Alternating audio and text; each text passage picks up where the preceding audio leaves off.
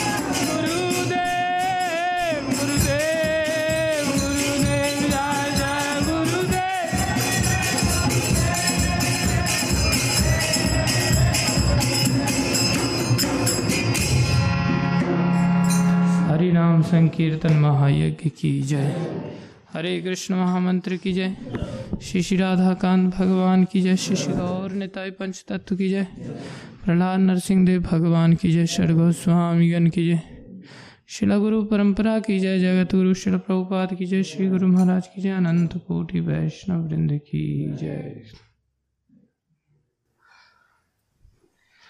ओम नमो भगवते वासुदेवाय ॐ नमो भगवते वासुदेवाय। ॐ नमो भगवते वासुदेवाय। नारायणं नमस्कृत्यं नरं चैव नरोत्तमं देवीं सरस्वतीं व्यासं ततो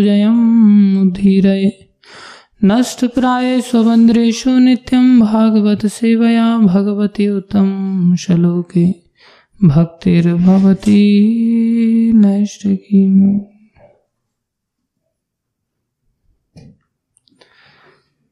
श्रीमद् भगवतीता यथारू, अध्याय तीन। कल हमारा अड़तीसवा श्लोक नहीं हो पाया था। उसी को थोड़ा सा पढ़ेंगे और ये वाला श्लोक कल लेंगे, ठीक है? उसी श्लोक को दोहराएँगे। धूमेन आवृते वहनी। यथादर्शो मलेन च। यथो उल्वेन आवृतो। गर्भस्तथा तेनेदम् आवृतम्। धूमेन आवृते वहनी। यथादर्शो मलेन च। यथोल्बेनावृतो गर्भ। तथा तेनेदम् आवृतम्। धूमेन आव्रियते वहनी।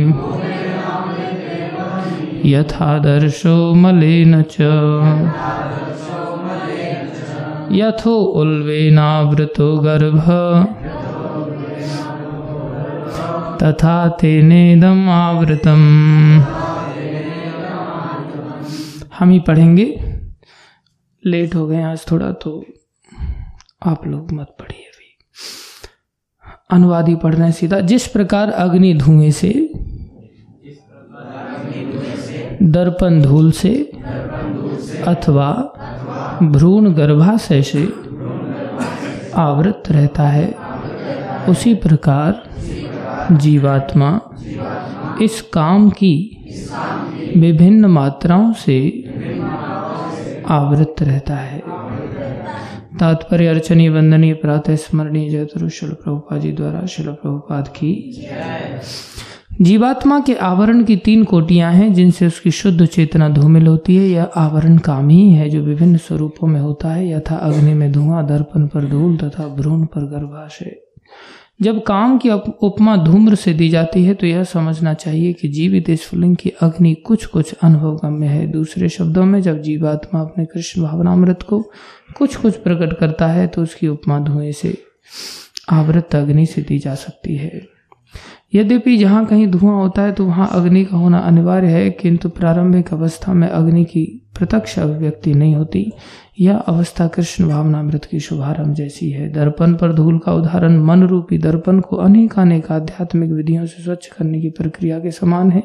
इसकी सर्वश्रेष्ठ विधि है भगवान के पवित्र नाम का संकीर्तन। गर्भाशय द्वारा आवृत भूमि का दृष्टांत असहाय अवस्था से दिया गया है, क्योंकि गर्भ स्थित शिशु इधर उधर हिलने के लिए भी स्वतंत्र नहीं होता। जीवन की यह अवस्था वृक्षों के समान है। वृक्ष भी जीवात्माएँ हैं, किंतु उनमें काम की प्रबलता को देखते उन्हें ऐसी योनि मिली है कि वे प्राय चेतना शून्य होते हैं। धूमिल दर्पण पशु पक्षियों के समान है और धूम्र से आवृत अग्नि मनुष्य के समान है। मनुष्य के रूप में जीवात्मा में थोड़ा बहुत कृष्ण भावनामृत का उदय होता है और यदि वह और प्रगति करता है तो आध्यात्मिक जीवन की अग्नि मनुष्य जीवन में प्रज्वलित हो सकती है। यदि अग्नि के धुएँ को ठीक से नियंत्रित किया जाए तो अग्नि जल सकती है, अतः मनुष्य जीवात्मा, मनुष्य जीवन जीवात्मा के लिए ऐसा सुअवसर है, जिससे वह संसार के बंधन से छूट सकता है। मनुष्य जीवन में काम रूपी शत्रु को योग्य निर्देशन में कृष्ण भावनामृत के अनुशीलन द्वारा जीता जा सकता है। ओम ज्ञानम तिमिरन्धस्य ज्ञानञ्जनशलाकया चक्षुरुन्मिलितं येन तस्मै श्रीगुरवे नमः। श्रीचैतन्य मनोविष्टं स्थापितं येन भूतले स्वयं रूपगदामह्यं ददाति स्वपदान्तिकम् वन्देऽहं श्रीगुरु श्रीयुतावदगमलं श्रीगुरुन् वैष्णवांश श्रीरूपं सागरजातं सैगना रघुनाथान्वितं तं सजीवम्। सान्द्वैतं सावधूतं भरजन सहितं कृष्णचैतन्यदेवं श्रीराधा कृष्णपदां सहितं ललिता श्री श्रीविशाखान्वितां हे कृष्ण करुणा सिंधु दीनबंधु जगतपते गोपेश, गोपिका कांशी राधा कांद नमस्तुते। तप्त कांचन गौरंगी राधे वृंदावनेश्वरी वृषभानुसुते देवी, प्रणमामि। हरिप्रिय। वाञ्छाकल्पतरुभ्यश्च कृपा सिन्धुभ्येव च पतितानां पावनेभ्यो, वैष्णवेभ्यो, नमो नमः।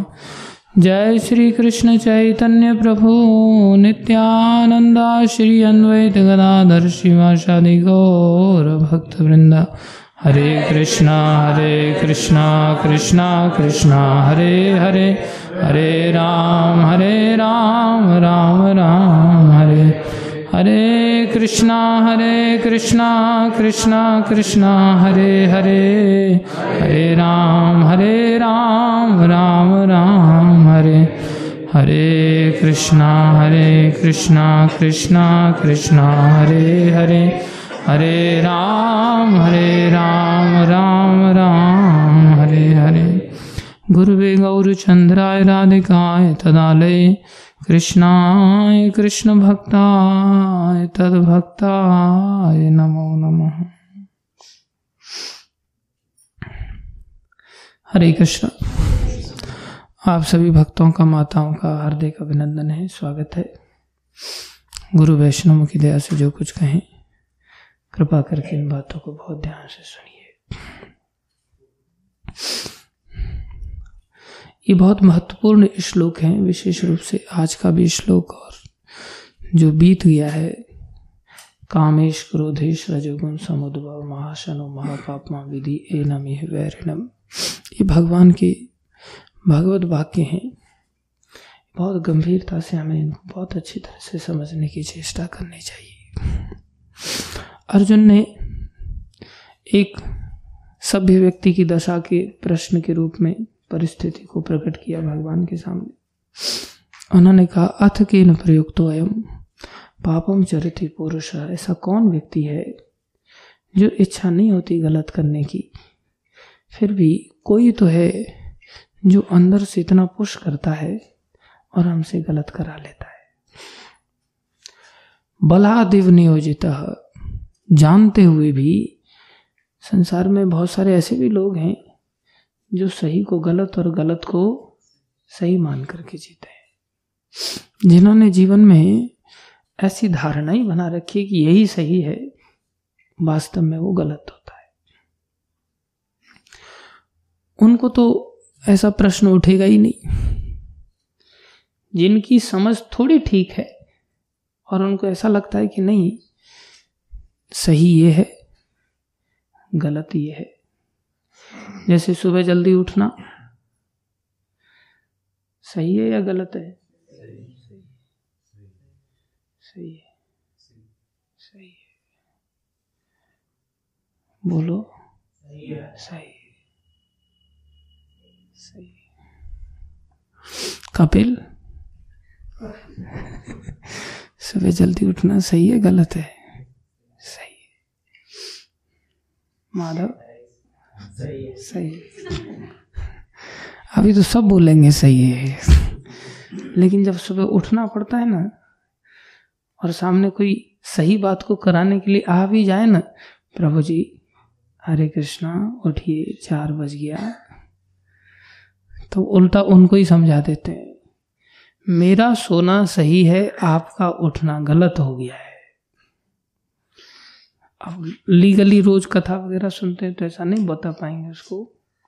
तो दूसरे रास्ते अपनाते हैं। बोले, मेरे सर में बहुत तेज दर्द है, इसलिए सोना सही है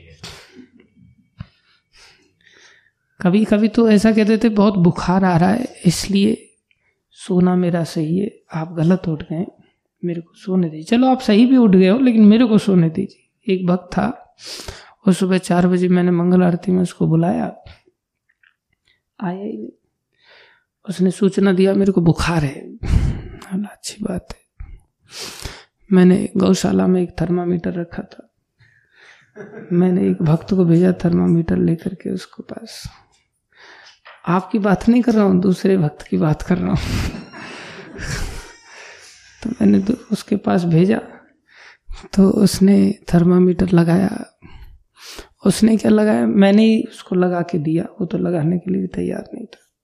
मैंने लगाया, मैंने देखा 97 डिग्री दिखा रहा है। 98 भी नहीं दिखा रहा है।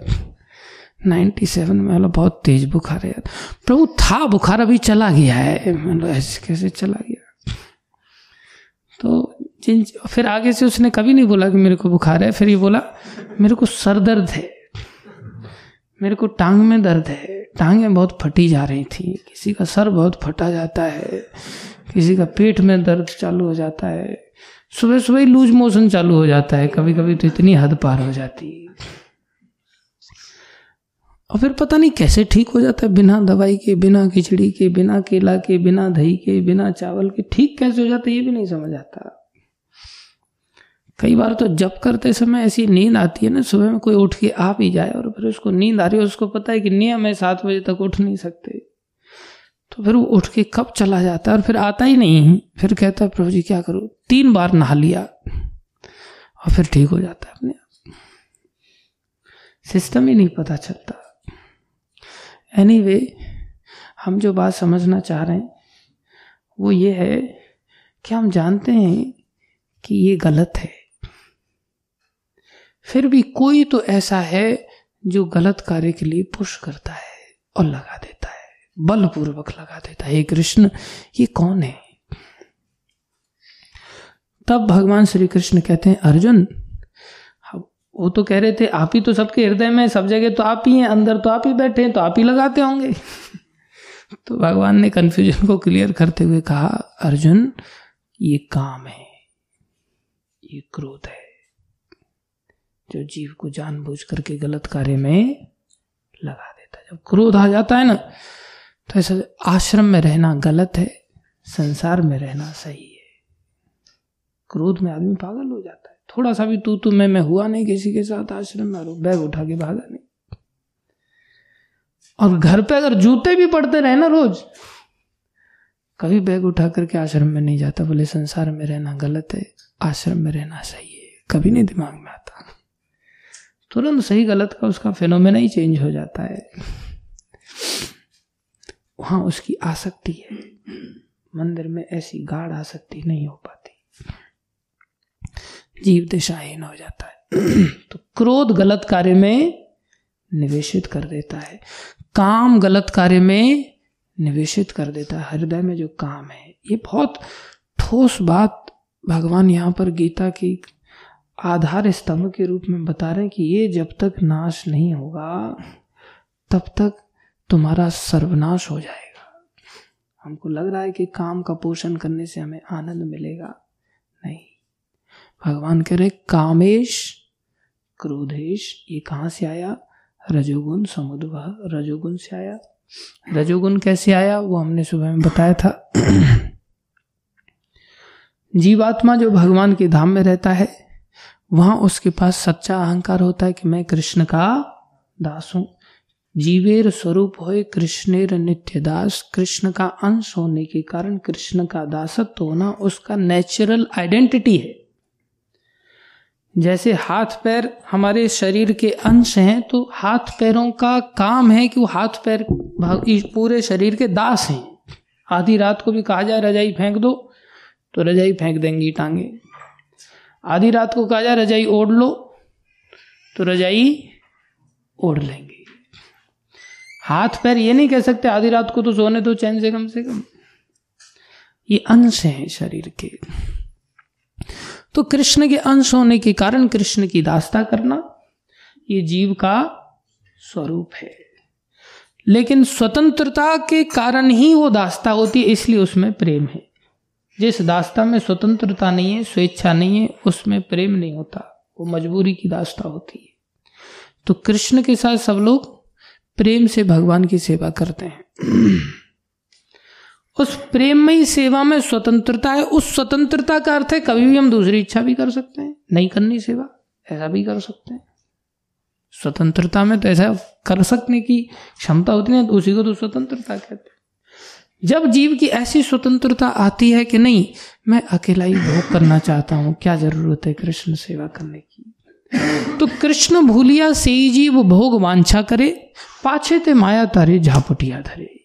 जैसे ही जीव कृष्ण को भूल करके भोग वांछा करने लगता है, उसी समय माया उसको पकड़ लेती है और पकड़ करके उसको हथकड़ियाँ पहना देती है। ये तुम्हारे लिए दंड है।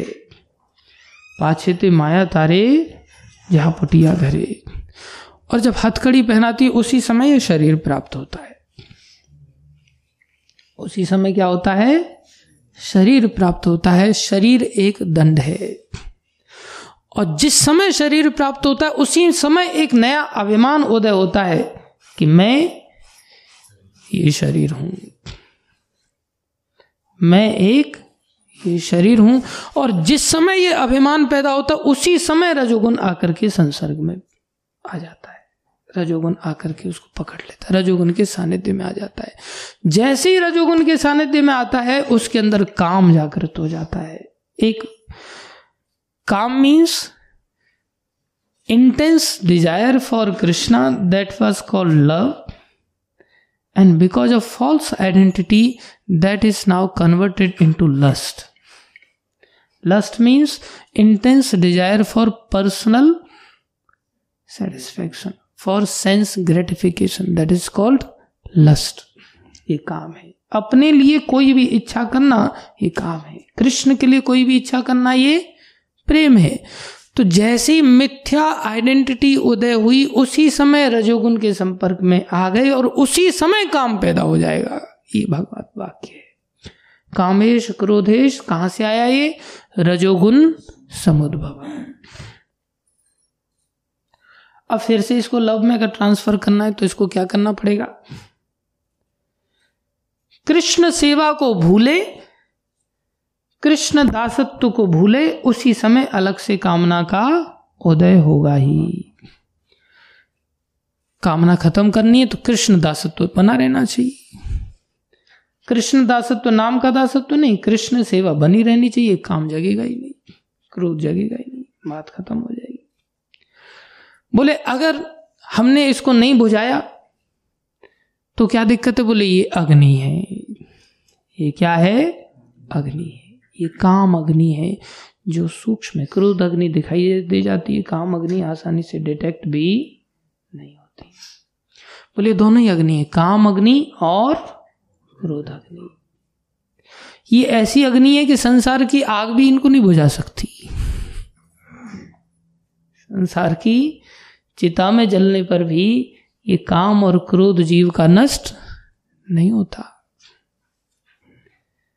जबकि ये सारी आगों को खा जाती है। इसलिए भगवान ने कहा, महाशनो, ये सर्वभक्षी है। आग में कुछ भी डाल दो, कुछ नहीं बचता। सब खा जाती। इसलिए जो काम अग्नि है, ये सर्वभक्षी है। अनादि काल से हमारे न जाने कितने जन्मों को खा गई और न जाने कितने जन्मों को खाती चली जाएगी। क्रोध अग्नि है। ये ऑल डिवोरिंग पर्सनैलिटी है, सब खाक कर देगी। महापापमा कैसी है?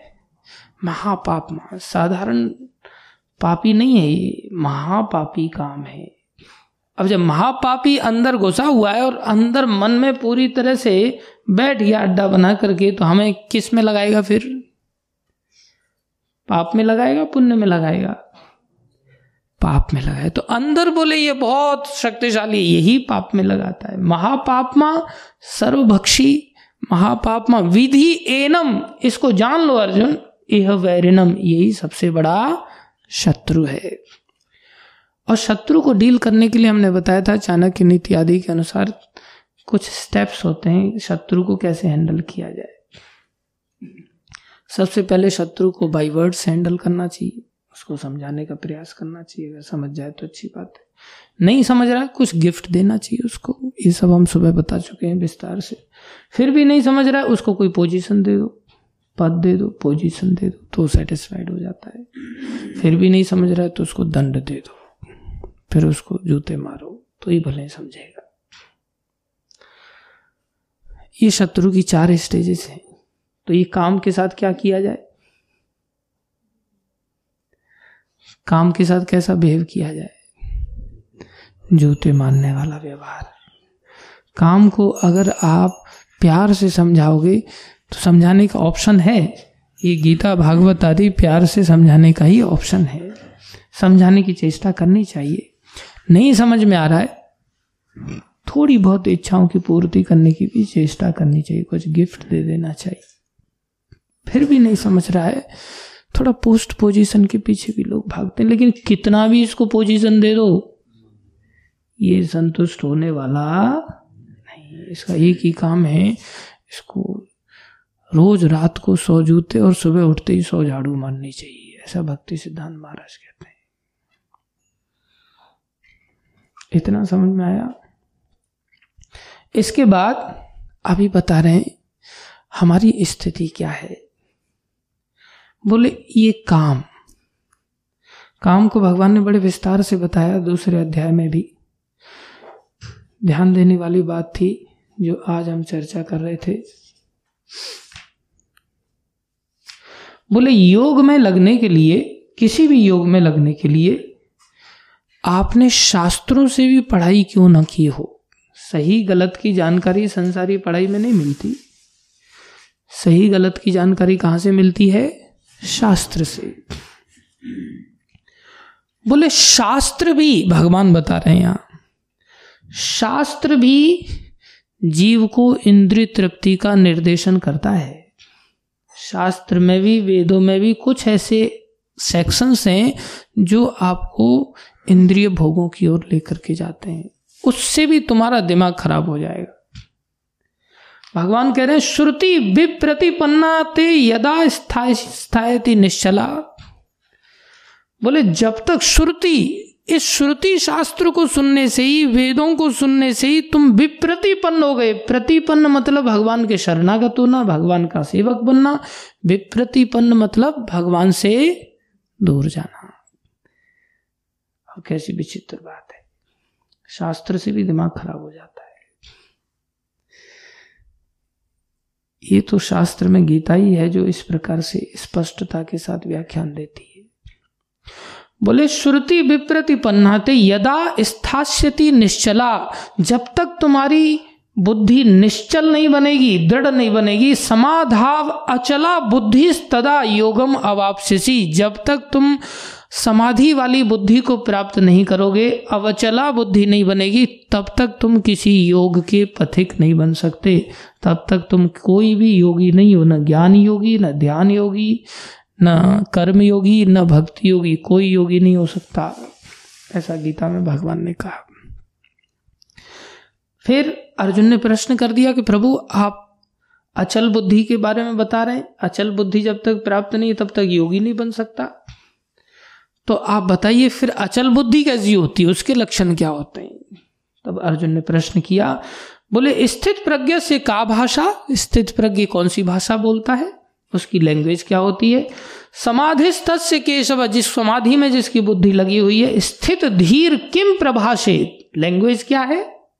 दूसरा, स्थित धी धी माने बुद्धि, उसकी बुद्धि जैसी है, जिसकी स्थित बुद्धि है, बोले, स्थित बुद्धि वाले की किम प्रभाषित, वो बोलता कैसा है? वो लैंग्वेज क्या यूज़ करता है? दूसरा, वो बोलता कैसे है? टोन किस प्रकार की होती है? किम आसी तो बैठता कैसा है? ब्रजेत किम, वो चलता कैसे है? चार प्रश्न की अर्थात पहले स्थित बुद्धि की बात कर लेते हैं, तब जाकर के देखा जाएगा कि कौन योगी है, कौन योगी जब बिना स्थित बुद्धि के, बिना अचल बुद्धि के नहीं चढ़ सकते योग मार्ग पर तो अचल बुद्धि के क्या सिम्टम्स हैं? अचल बुद्धि के सिम्टम्स के रूप में भगवान ने फिर उत्तर दिया, बोले, एक ही श्लोक में उत्तर दिया, बाद में उसी श्लोक का विस्तार किया भगवान ने, पचपनवें श्लोक में श्री भगवान उवाच। ध्यान देने वाली बात है कैसे पतन हुआ? अब उसका सॉल्यूशन कैसे जाएगा? बहुत फ्लो चार्ट बहुत सुंदर रीति से भगवान समझा रहे कौन है पाप कर्मों में लगाने वाला? काम। इससे बाहर कैसे आएँगे? योग के द्वारा, भक्ति योग के द्वारा। किसी भी योग पर चढ़ना है अब भगवान से दूर हो गए ना काम के कारण। पाप में तो भगवान से दूर ये काम ही लगा रहा है। और जब काम लगा रहा है तो काम का नुकसान क्या है? ये आग है। ये खा जाएगा हमको। अनंत काल से मारता चला रहा है। अनंत काल तक मारता चला जाएगा। काम का एक नाम मार भी है। काम का एक नाम मार भी है। ये मार डालता है पटक पटक के मारता है और आदमी हँसते हँसते मार खाता है और मर जाता है। ये काम की वृत्ति है। तो ये शत्रु है सबसे बड़ा। अब भगवान क्या कह रहे हैं? इससे अगर बाहर आना है तो पहले तुम्हें शास्त्रों से भी तुम्हारा जो मन भटक गया था कि भाई शास्त्र कह रहा है, ऐसा करने से स्वर्ग मिलेगा, ऐसा करने से शक्ति मिलेगी, ऐसा करने से अच्छा जन्म मिलेगा, ऐसा प्रोसेस करने से अच्छी पत्नी मिलेगी, ऐसा प्रोसेस करने से अच्छा धनवान बनेंगे।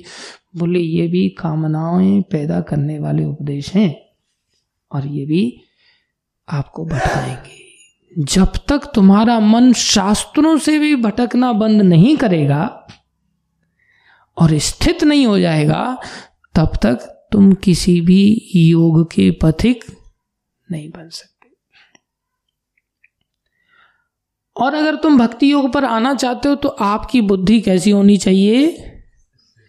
निश्चल बुद्धि होनी चाहिए, स्थित बुद्धि होनी चाहिए, धीर, समाधि समाधि वाली बुद्धि होनी चाहिए। पहले तुम्हारी बुद्धि ऐसी होनी चाहिए। तब अर्जुन ने प्रश्न किया, ये बुद्धि के ही लक्षण बता दो कि वो कैसे बोलता है? क्या बोलता है? कैसे बैठता है और कैसे उठता है। अब जवाब में तो भगवान ने सीधा बोलना चाहिए कि किसी का हाथ पकड़ करके बैठता है और पैदल टांगों से चलता है या साइकिल से चलता है या मोटरसाइकिल से चलता है या बुलेरो लेकर के हरे कृष्णा जी की तरह चलता है या कोई दूसरा हवाई जहाज़ से चलता है या सिद्धियाँ प्राप्त करके उड़ता होगा। बोलता कैसा है? बोले हाँ इतने वॉल्यूम पर उसकी टोन होती है। कौन सी भाषा बोलता है? हिंदी बोलता होगा, संस्कृत बोलता होगा, अंग्रेज़ी बोलता होगा, ऐसा कुछ नहीं उत्तर दिया भगवान ने। अर्थात उसका उठना, बैठना, चलना, फिरना कैसा होता है? प्रश्न तो ये था, लेकिन उत्तर कुछ अलग ही दे रहे हैं भगवान। क्या उत्तर दे रहे हैं?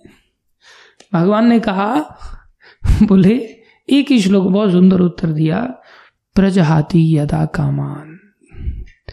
जब तक जीव कामनाओं का त्याग नहीं करता।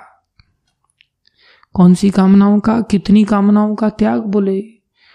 सर्व कामनाओं का। सारी की सारी हृदय की कामनाओं का त्याग करना पड़ेगा। प्रजहाति यदा कामान सर्वान पार्थ और ये कहाँ से उठती है कामना बोले? मनोगतान, ये मन से उठती है। कहाँ से उठती है? मन से उठती ये फिलोसफी को कोई व्यक्ति जानता ही नहीं ये मन को उभऊ इंद्री कहते हैं, अर्थात दोनों ओर काम करती है। अंदर की ओर भी और बाहर की ओर भी। इसका व्याख्यान अगर आप पढ़ेंगे, चौथे स्कंद में भागवत में बहुत सुंदर रूप से पुरंजन की कथा में दिया है। बोले, ये मन अंदर भी झाँक सकता लेकिन झांकता नहीं कभी। और ये शरीर में इंद्रियाँ दी हैं भगवान ने तो ये इंद्रियाँ के दरवाजे बाहर की ओर है। बोले, ये नौ द्वार हैं। कितने द्वार हैं? नौ द्वार। और नौ के नौ दरवाजे इंद्रियों के इस शरीर को उसमें नगर बताया है। और उसमें बोले, मन, ये अंदर से चला, एक राजा चला इस नगर से बाहर घूमने के लिए। जब घूमने के लिए चलता है तो बोले, इसके जो द्वार हैं, सात द्वार पूर्व की ओर है। कितने द्वार? सात नहीं, पाँच द्वार पूर्व की ओर है। उसमें दो आँखें हैं, दो नाक हैं और एक मुँह है। ये पाँच द्वार किधर खोलते हैं? पूर्व दिशा में। और ये सारे दरवाजे बाहर की ओर खुलते हैं। तो मन चला और उसने दरवाज़ा खोला आँख का। और आँख का दरवाज़ा खोल करके आँखें दो हैं, लेकिन इस पे बैठने वाला इन दरवाजों पर एक मित्र है उसका, उसको चक्षु इंद्री कहते हैं। क्या कहते हैं? चक्षु इंद्री उसको लेकर के, उस मित्र को लेकर के गाड़ी में बिठा करके बाहर चला नगर में। कौन से नगर में? रूप नगर में। कौन से नगर में? जहाँ सुंदर सुंदर दृश्य, सुंदर सुंदर वस्तुओं के रूप, आकार दिखाई देते हैं। वहाँ चला मार्केटिंग करने के लिए। और घूमने लग गया उस नगर में खो गया। ऐसी नाक दो छेद हैं। पूर्व दिशा की ओर मन चला। घ्राण इंद्रिय रूपी इंद्रिय को मित्र बनाया उसने। और मित्र बना करके उसकी इच्छा के लिए एक ऐसे नगर में गया जहाँ पर इस घ्राण इंद्री की वस्तुएँ मिलती हैं, सूंघने वाली वस्तुएँ मिलती हैं। अब कितनी वस्तुएँ लिस्ट निकालो जरा। मार्केट में कितनी वस्तुएँ सूंघने की? कितने प्रकार के इत्र होते हैं? कितने प्रकार के साबुन होते हैं? कितने प्रकार की क्रीम होती है? कितने प्रकार के तेल होते हैं? कितने प्रकार की रूप की वस्तुएँ होती हैं? अनंत। अनंत। ऐसे ही मुख से चला तो मुख में दो इंद्रियाँ होती है मुख एक, छेद एक है, लेकिन इंद्रियाँ दो है। एक तो जीव का रसास्वादन करने वाली, रसन इंद्री को लेकर के चला मित्र बना करके, और फिर लिस्ट निकाला उसने क्या क्या आइटम खाने हैं। ये सब दरवाजे बाहर की ओर खुले। और एक वाक इंद्री जिसके द्वारा बोला जाता है इस इंद्रिय को मित्र बनाया और भाई इसके साथ ये बात करनी, उसके साथ ये बात करनी, बात करना बहुत ज़रूरी है। हरी चर्चा बाद में करेंगे, पहले वो बातें हो जाए संसार में, वहाँ से ज़्यादा फ़ायदा मिलने वाला है, ऐसा है, वैसा है। इसको मित्र बनाया, जो बाहर की ओर देखती है। ध्यान रखो, एक भी इंद्री लाख यत्न करने पर अंदर की ओर कभी नहीं जा सकती। इनके दरवाजे ही बाहर खुलते अंदर देख ही नहीं सकते। ये पूर्व दिशा की ओर दरवाजे खुलते। उत्तर दिशा की ओर एक दरवाज़ा खुलता है जिसे कर्ण इंद्री कहते हैं। दक्षिण दिशा की ओर भी एक दरवाज़ा खुलता है, उसको भी कर्ण इंद्री कहते हैं। हैं दो कर्ण इंद्री लेकिन दो दिशाओं में कर्ण इंद्री को मन निकला, कभी इस दिशा से निकल जाता है तो कभी इस दिशा से निकल जाता है। श्रुत इंद्रिय को मित्र बनाया और मित्र बना करके नगर में गया मीठी मीठी बातें सुनने के लिए। खाना खा लिया, सो गए, इतनी जल्दी सो गए। क्या बनाया था? क्या कर रहे हैं? आपने तो हमें भूल ही गए, फ़ोन नहीं किया, ये हो गया, वो हो गया। सब श्रुत इंद्री के द्वारा रात के तीन बज जाएँगे, लेकिन नींद नहीं आएगी। श्रुत इंद्री को मित्र बना करके विचरण कर रहा है।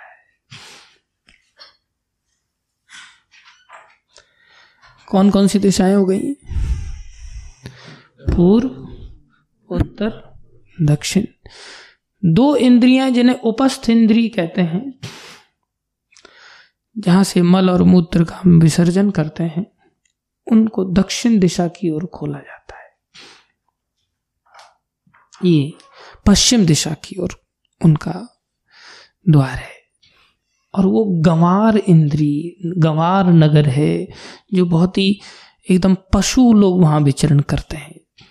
और वहाँ से उपस्थ इंद्री को मित्र बनाता है और मित्र बना करके गंवार क्रियाओं में लग जाता है, ग्राम्य क्रियाओं में लग, सबसे गिनौनी क्रियाओं में लग जाता है और जीव विचरण करता है। इस प्रकार से राहत दिन एक एक दिशा में एक एक इंद्री के द्वारा मन बहिर्मुख होकर के इन सब नगरों में घूमता है और घूम करके वापस जब आता है तो अनेकों नई नई संस्कारों के साथ फिर नई नई कामनाओं का उदय करता है। और ये सर्वभक्षी काम है। बोलिए, कामनाएँ कहाँ होती हैं? इन इंद्रियों को मित्र बना करके, उन अनुभूतियों के साथ जैसे ही अंदर आकर के बैठता है उभय इंद्रिय है। बाहर की ओर मिल गया इंद्रियों के साथ। इंद्रियों के दरवाजे बाहर खुलते मन अंदर की ओर भी जा सकता है। अंदर क्या है? बोले, अंदर बुद्धि है। अंदर अहंकार है। अंदर चित्त है। अंदर आत्मा है। अंदर श्री कृष्ण है। बोले, जब तक ये मन अंतर्मुख नहीं होगा, जब तक ये मन ये अंदर भी जाता है। अगर इसको दिशा दे दी जाए कभी तो।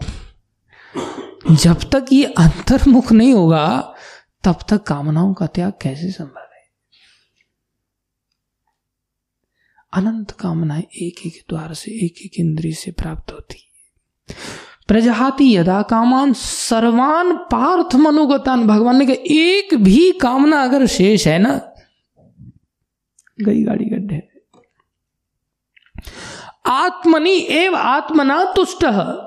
आत्मनि मतलब जो आत्मा की भी आत्मा है, मन की भी आत्मा है, शरीर की भी आत्मा है, आत्मा की भी आत्मा कौन है? श्री कृष्ण। जब उस श्री कृष्ण में संतुष्टि प्राप्त करता है, कैसे प्राप्त करेगा? कृष्ण कथा से। कैसे प्राप्त करेगा? कृष्ण कथा। जब कृष्ण कथा का श्रवण करता है, श्रवण मात्र से ही कृष्ण उसको तुष्टि देते जब वो तुष्ट होता है, स्थित प्रज्ञ तदो उच्चते तब वो प्रज्ञा उसकी स्थित मानी जाएगी। तब उसकी बुद्धि स्थित मानी जाएगी। उससे पहले उसकी बुद्धि स्थित नहीं है। उससे पहले वो किसी भी योग का पथिक नहीं बन पाएगा। आगे क्या कह रहे हैं? बहुत सुंदर बातें बता रहे हैं। कैसी बड़ी बात बताई। साठवें श्लोक में, काम के संबंध में। बोले, कोई व्यक्ति विद्वान बना, गीता पढ़ा, भागवत पढ़ा, वेद पुराण पढ़ा, शास्त्रों को पढ़ा, और क्या बन गया? विपश्यता। क्या बन गया? विपश्यता विपश्चित शब्द को प्रभुपा जी लिख रहे हैं विवेक से युक्त कैसा बन गया? विवेक से युक्त विवेकी बन गया। बिनु सत्संग विवेक न होई, बिनु सत्संग विवेक न होई। राम कृपा बिन सुलभन सोई। राम कृपा बिन सुलभन सोई। मान लो, कोई व्यक्ति विवेकी बन गया, विपश्चिता। सत्संग किया, दिमाग ठीक ठिकाने आ गया। क्या हुआ? सत्संग के साथ वो साधन में भी लग गया। कई बार हम सत्संग करते हैं, समझ जाते हैं, ये सही है, ये गलत है। विवेकी किसको कहते हैं? क्या सही है, क्या गलत है, इसको डिस्क्रिमिनेट कर पाए उसको विवेकी। बुद्धू किसको कहते हैं? क्या सही है, क्या गलत है, इसकी जानकारी नहीं उसको। जानकारी ही नहीं, जानकारी के अनुसार उस रास्ते पर चल पड़ा। अर्थात साधन में लग गया। किसमें लग गया? साधन में लग गया। रोज जप करने लग गया। रोज मंगल आरती करने लग गया, रोज गीता भागवत पढ़ने लग गया, रोज भक्तों के साथ उठने बैठने लग गया, रोज केवल भगवान को भोग लगा हुआ प्रसादी खाता है, रोज तुलसी सेवा में लग गया, एकादशी व्रत का पालन करने में लग गया, धाम की परिक्रमा आदि में लग गया, अनेकों भक्ति की क्रियाओं में लग गया। निष्ठा के साथ। बोले, ऐसा लगा हुआ व्यक्ति जो विद्वान है। जनरली क्या होता है? लोग लगते हैं, देखा देखी। उनको अकल नहीं होती कि क्यों भक्ति करनी है। परिक्रमा लगाने वालों को पूछो, परिक्रमा क्यों लगाते हैं? परिक्रमा शब्द का अर्थ क्या है? क्या जानते हो परिक्रमा के बारे में? मैक्सिमम लोग नहीं बता पाएँगे। गिरिराज का प्राकट्य कैसे हो गया, बताओ जरा। गिरिराज जी, क्या वस्तुएँ बताओ? नहीं पता होगा। क्यों लगा रहे हो परिक्रमा? सब लगा रहे हैं? हम भी लगा रहे सारा संसार में प्राय दो स्थितियाँ देखी जाती हैं। या तो आदमी साधन में लगता है, विपश्चित नहीं होता। विपश्चित? क्यों साधन कर रहे हैं? उसको अकल ही नहीं होती।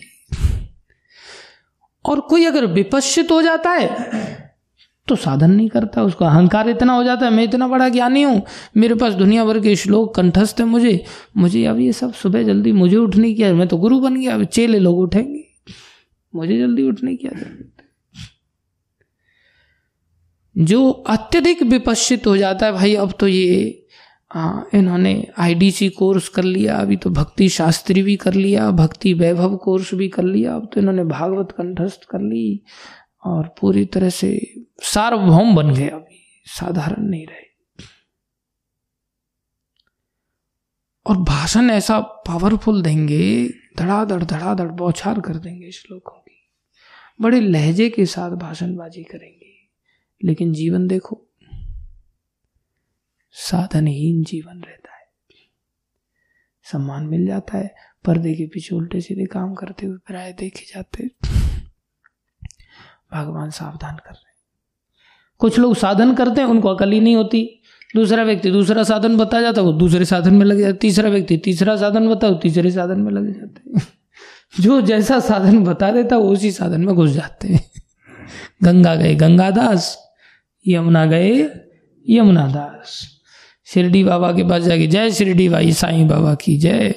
और जब गणेश चतुर्थी आ जाएगी तो गणपति बप्पा मोरिया पुरचा वर्षी लव करिया और जैसे ही नवरात्र आएँगे जय हो दुर्गा माता, आप ही सर्वोपरि हैं।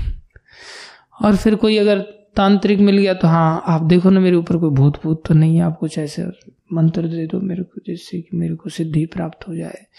लोगों को वश में कर लूँ मैं, वशीकरण सिद्धि दे दो, ऐसा दे दो, वैसा दे दो। तो लोगों को अकल नहीं होती। ये कॉम्बिनेशन मिलना ही दुर्लभ है। विपश्चित भी हो और साधन करता हुआ देखा भी जाए। क्यों साधन नहीं करता? विपश्चित होते हुई, होते ही वो अलग मठ खोल लेगा और उसके फॉलोअर उसको मिल जाएँगे। क्योंकि प्राय संसार में बुद्धुओं के भी फॉलोअर मिल जाते हैं। पीछे चलने वाले। और जैसे ही फॉलोअर मिल जाएँगे, बोले, मेरा मठ है वो तो गुरु बुद्धू रख रहे हैं ना उसमें। गुरु जी तो जो करें, सब ठीक है। कोई गुरु जी के खिलाफ नहीं जाता ना, क्योंकि गुरु जी रोज प्रसाद खिला रहे हैं। गुरु जी आश्रम में रहने के लिए दे रहे हैं। गुरु जी घूमने फिरने का अवसर दे रहे हैं। इसलिए गुरु जी के खिलाफ क्यों बोलेंगे पाँच करोड़ चेले मोड़ लिए उसने। और बाद में गुरु जी जेल की हवा खा रहे हैं फिर। एक भी चेला साथ में नहीं आया। पाँच करोड़ फॉलोअर होकर के बचा क्यों नहीं पाए? सच्चा व्यक्ति के तो दस बीस हज़ार फॉलोअर होते हैं, वो भी बचा लेते हैं।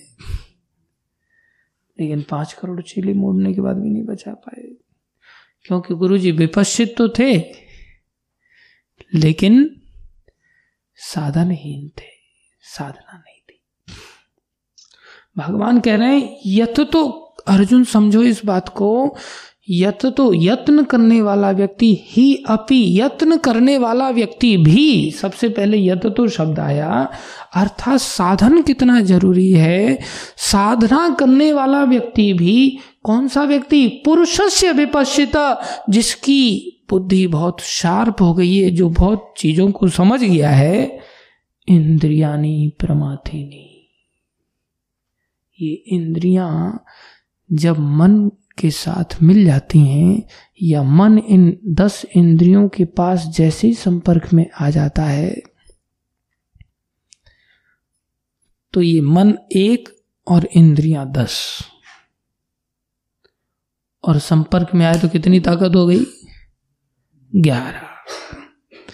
और दूसरी साइड में बुद्धि कितनी बची? एक। अब एक बुद्धि ग्यारह से कैसे टक्कर ले?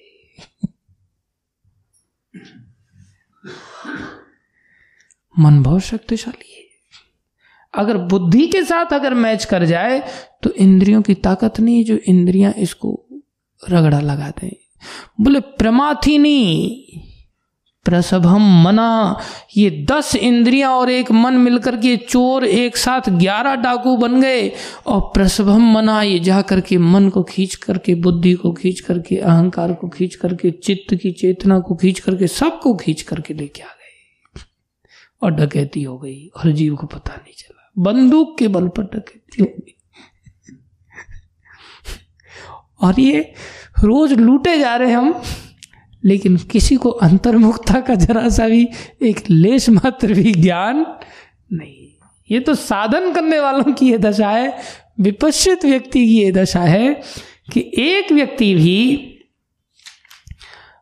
भगवान कह रहे हैं, एक व्यक्ति भी अगर उसकी इंद्रियों जो विचरणशील हैं, उनमें अगर एक इंद्रिय के साथ भी अगर मन मिल जाता है तो बस गई गाड़ी फिर गड्ढे में।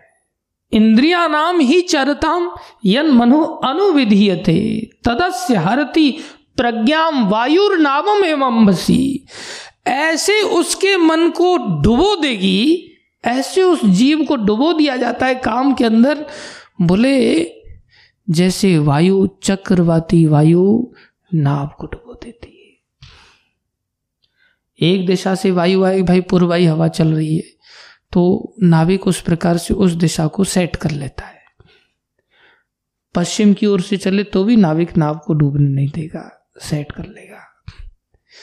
लेकिन जब चक्रवाती हवा चलती है पूरब से भी आ रही है, पश्चिम से भी आ रही है, उत्तर से भी आ रही है, दक्षिण से भी आ रही है, चारों तरफ़ से हवा घूमती है ना, तब नाव को डूबना पड़ता है।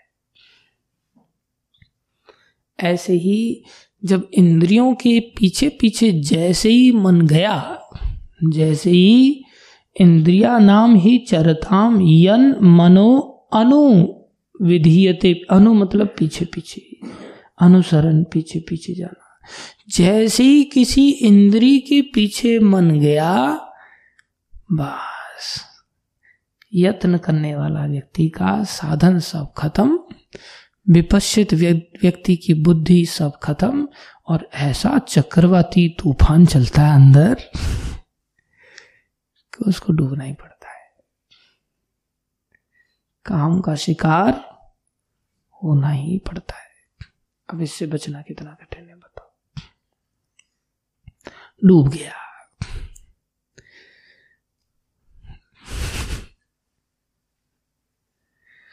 अब इस श्लोक में जिसको आज हम चर्चा कर रहे हैं, ये बहुत बढ़िया श्लोक है। इसको कृपा करके सब लोग याद रख लेना हमेशा के लिए। क्या कह रहे हैं? बोले, डूबना तीन प्रकार का है। डूबना कितने प्रकार का है? तीन प्रकार का। किसमें डूब गए? किसमें डूब गए? काम में डूब गए। किसमें डूब गए? रामायण सारी खत्म हो गई, पता ही नहीं चला कि जानकी जी का पिताजी कौन थे, ऐसा मत करो यार। किसमें डूब गए? काम में डूब गया जीव। और काम जड़ शत्रु महाबाहु। ये जड़ है शत्रुता की। सर्वनाश करेगा ये, अनादिकाल से करता चला रहा है। बचना चाहते हो तो क्या करना पड़ेगा? इसका लेयर देखो, ये ढक देता है। बोले कौन सा श्लोक है ये?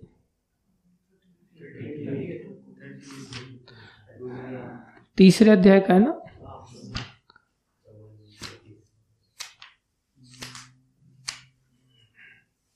थर्ड धूमेन आवृयते वहनी, जैसे धुएँ से अग्नि ढकी रहती है, जैसे आदर्शो मलेन धूल से शीशा ढका रहता है। जैसे झिल्ली से, गर्भाशय से बालक ढका रहता है, गर्भ ढका रहता है, ऐसे ये काम जीव को ढक देता है। तो प्रभुपा जी कहते हैं, जब काम इतना ज़्यादा बढ़ गया और जीव पूरी तरह से डूब गया तो इतना बंधन में जकड़ जाता है बिल्कुल असहाय हो जाता है। बोले, वो जकड़ी अवस्था तीन लेवल है जकड़ने के। एक गर्भ के द्वारा जकड़ा हुआ है उसमें बच्चा दिखता भी नहीं ऊपर से, और बच्चा असहाय रहता, कुछ कर नहीं सकता। दूसरी ओर, जो शीशा ढका हुआ है, उसमें प्रतिबिंब नहीं दिखता, लेकिन शीशा दिखता है। वो जकड़ना इतना ज़्यादा नहीं। तीसरा अग्नि के धुएँ से जो अग्नि ढकी हुई है, उसमें धुएँ से भी अग्नि का आभास होता है। धुएँ से भी अग्नि का आवास होता बहुत ज़्यादा मेहनत नहीं करनी। थोड़ा सा ही हवा लग जाए, उसको फूक मार दो, वो धुआँ ही अग्नि को जला देगा। फूक मारनी पड़ेगी तो तीन लेयर हुए ढकने के। बोले, जिसको मनुष्य शरीर प्राप्त हो गया, जिस जीव को, उसका काम धुएँ से अग्नि ढकी हुई जैसी है। अर्थात, धुआँ क्या है? काम। अग्नि क्या है? चेतना, विवेक। इतनी असहाय अवस्था नहीं है। हम चाहें तो इस जीवन में थोड़ी सी फूंक मारें, थोड़ा सा प्रयास करें तो इस काम के आवरण को सदा सदा के लिए हटा सकते हैं। जो दूसरी दशा है, जो आवरण को हटा ही नहीं सकते, जो दिख रहा है, चेतना तो दिख रही है। चेतना तो दिख रही है, लेकिन फिर भी प्रतिबिंब नहीं दिखाई देगा। वो पशुओं की दशा होती जो जीवन के लक्षण हमारे अंदर हैं, सांस लेना, उठना, बैठना, खाना, पीना, घूमना, फिरना, मान, अपमान आदि सारे लक्षण जानवरों में भी पाए जाते हैं। किसी कुत्ते को बोल, आ जाए इधर तो पूछ हिलाता हुआ आएगा एकदम से कुत्ता भाग जाएगा। पता है, डांट रहा है मेरे को। एकदम से, उसमें भी अकल है इतनी तो। जैसे हम किसी बच्चे को बुलाएँ तो बच्चा भी प्यार करेगा, बच्चे को डांट दो तो दोबारा शकल नहीं दिखाएगा वो अपनी। सारे सिम्टम्स हमारे और उसके मैच करते हैं, लेकिन वो उस काम के आवरण से बाहर नहीं आ सकता। चांस नहीं। और ज़्यादा जकड़ी हुई जो अवस्था है, वो वृक्षों जैसी है। जीवन तो उनमें भी है, लेकिन वो गर्भाशय वाली अवस्था है। ऐसे जकड़ गए, इतने असहाय हैं सैकड़ों वर्षों तक, हज़ारों वर्षों तक कुछ कुछ वृक्ष ऐसे होते पाँच पाँच हज़ार वर्ष जीते। हज़ारों वर्षों तक बस एक ही जगह खड़े रहना है, चेतना शून्य अवस्था है, खत्म हो गई चेतना एक प्रकार से। अनादिकाल से इसी प्रकार से चौरासी लाख योनियों के चक्र में उनको भटकना है बार बार मरना है बार बार पैदा होना है। ये जन्म मृत्यु का चक्र कभी समाप्त नहीं होगा। काम ने मार डाला एक प्रकार से, और आत्मा मरती नहीं। अर्थात मरने जैसी स्थिति हो गई। खड़े हैं अनकॉन्शियस कोमा जैसी स्थिति। अगर इससे बचना चाहते हैं, एक ही उपाय है, मनुष्य शरीर का प्राप्त होना बहुत ज़रूरी है। जिसमें हम थोड़ा सा सत्संग का आश्रय लें ईमानदारी से तब हमें सर्वबक्षी काम से बच पाएँगे। कामना की पूर्ति करके देखो आप। कितनी देर कामना की पूर्ति का सुख मिलेगा? क्या उससे दूसरी कामना नहीं निकलेगी? दस हज़ार की कामना की पूर्ति करो। आप शांति प्राप्त कर पाओगे क्या? बीस हज़ार की पैदा हो जाएगी। फिर और रगड़ा लगाएगी पचास की पूर्ति कर दो।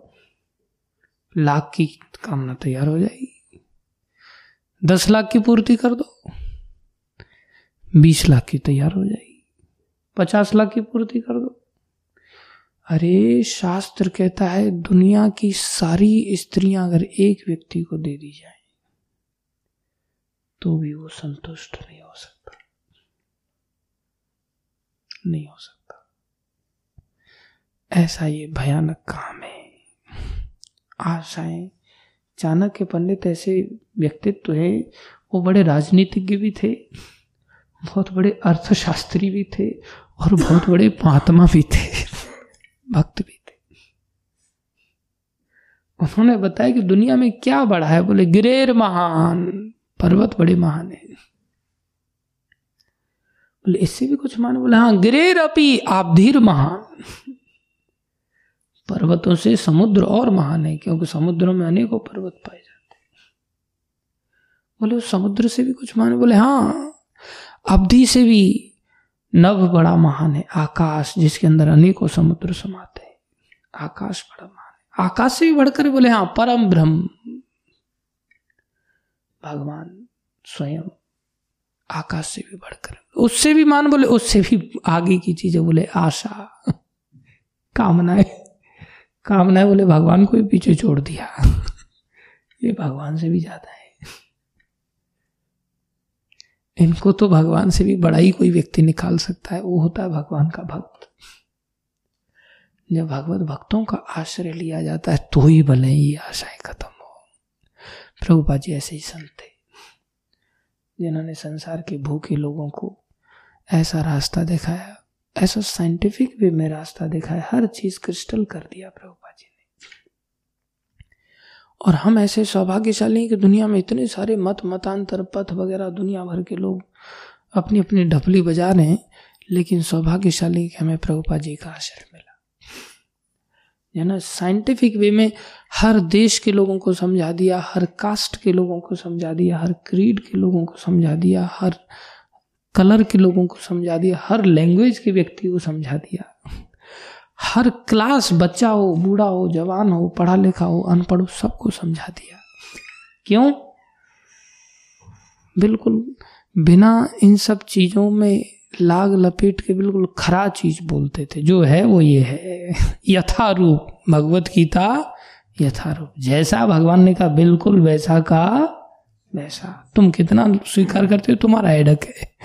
मेरा काम है बताना कुछ लोगों ने गंभीरता से लिया और बिल्कुल चीज़ों को क्रिस्टल क्लियर वे में समझा और अनुभूति किया। अन्यथा इन आशाओं की पूर्ति करते चले जाओ, करते चले जाओ। कैसा है? आग में घी डालने जैसा। कैसा है? पहला काम तो घी डालना बंद करो। आग अपने आप ही थोड़ी ठंडी पड़ जाएगी। और अगर कर पाए तो भक्ति की, पानी की बाल्टी और डाल दो उसमें। पूरी तरह से बच जाएगी।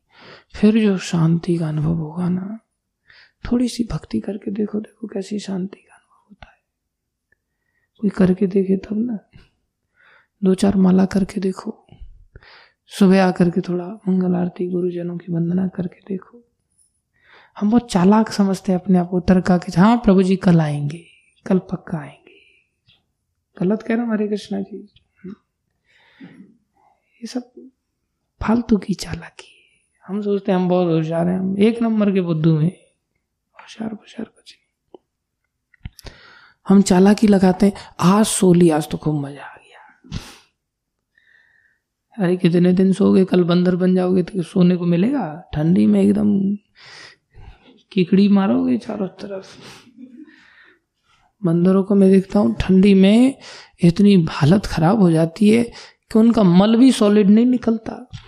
मल भी पिघल जाता है। दो नंबर भी चारों तरफ़, इधर उधर बेचारे पौक मारते फिरते हैं फिर वो। वो हालत हो जाती है। सो जाओ, अब कितना सोगे कंबल ओढ़ के, रजाई ओढ़ करके।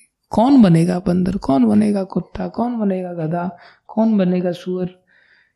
जो काम को नष्ट नहीं करेंगे, सब बनेंगे। एक एक डाली पे जा जा करके हिलाना है फिर वहाँ से निकल के दूसरी डाली पे जाना, उसको हिलाना। उसको लगा, यहाँ कुछ नहीं मिला, दस हज़ार मिलने वाले थे, नहीं मिले, यहाँ बीस हज़ार मिलेंगे। हिला लो जितनी डालियाँ हिलानी। नहीं, कुछ नहीं मिलने वाला। लेकिन वानर वृत्ति है। मनयो यत्र गच्छन्ति, तत्र गच्छन्ति वानरा। जो मन के अनुसार जीवन जीता है, वो वानर होता है। शास्त्रानी यत्र गच्छन्ति, तत्र गच्छन्ति, ते नरहा शास्त्र के अनुसार जो जीवन जीता है, वो नर होता है। अभी तो हमको ऐसा लग रहा है ओ यहाँ पर कैसे रहेंगे?